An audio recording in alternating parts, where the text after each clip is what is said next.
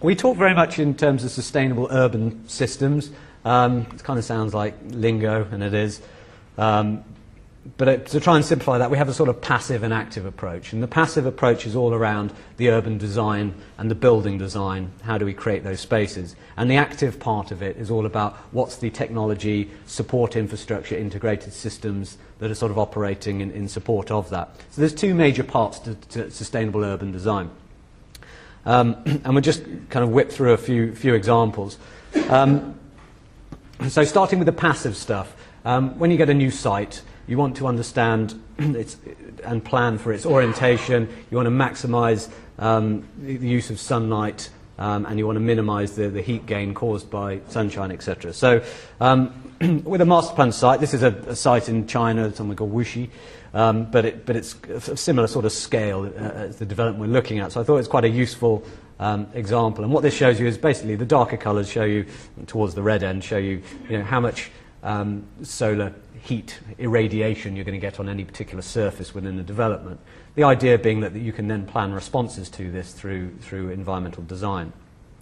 Um, so the passive opportunities are such that they don't interfere too much with the, the internal workings of a building up front, but they give you information with which to adapt your, your overall environment. And this sort of study is, is, is fairly typical in, in, in larger developments, but isn't necessarily always exploited to its full potential as people focus more on renewable technologies and things, which are what we need to consider next, really.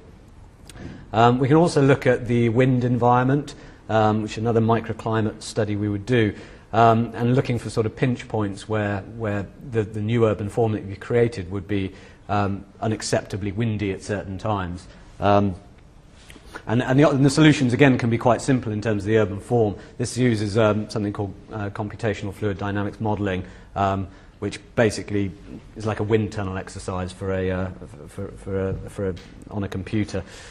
Um, and it just very simply allows you, you know, once you can interpret these things, our, our, our teams will be able to sort of weave different kind of structures and street patterns in. Um, and if we, if we could do this modelling on our site, um, we'd be able to make some adjustments, I guess, to the urban form in place. Um, we don't need a model every time, it's common sense. We know the prevailing wind, um, we know the sun path. Um, we can probably make some, some decisions on those sorts of things uh, quite easily without the benefit of computer aids. Um, but it can deal with some of the more subtle and specific issues um, quite well. Um, daylight is another issue. I mean, you, we obviously, uh, in, in good design, wants to maximize the, the, the benefits of daylight whilst minimizing the, the, the, the problems associated with overheating. Um, so again, and also the sort of issues of overshadowing and whatnot and restricted access to daylight and sky components and these sorts of things are all sort of considerations to be made at the master plan level um, as well as at the building level.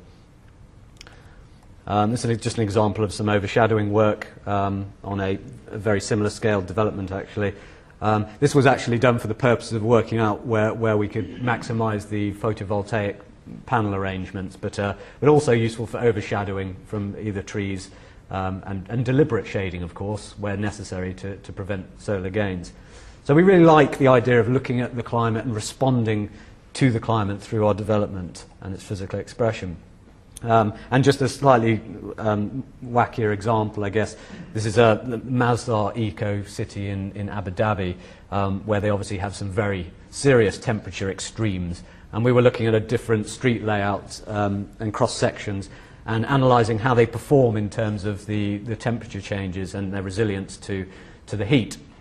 So we had different sort of street models, which eventually uh, ended up in a, this sort of form you can see below, which was a very tightly packed um, very dense but low-rise community where the streets had overhangs and there was suitable amounts of um, water running through the streets and vegetation providing additional cooling.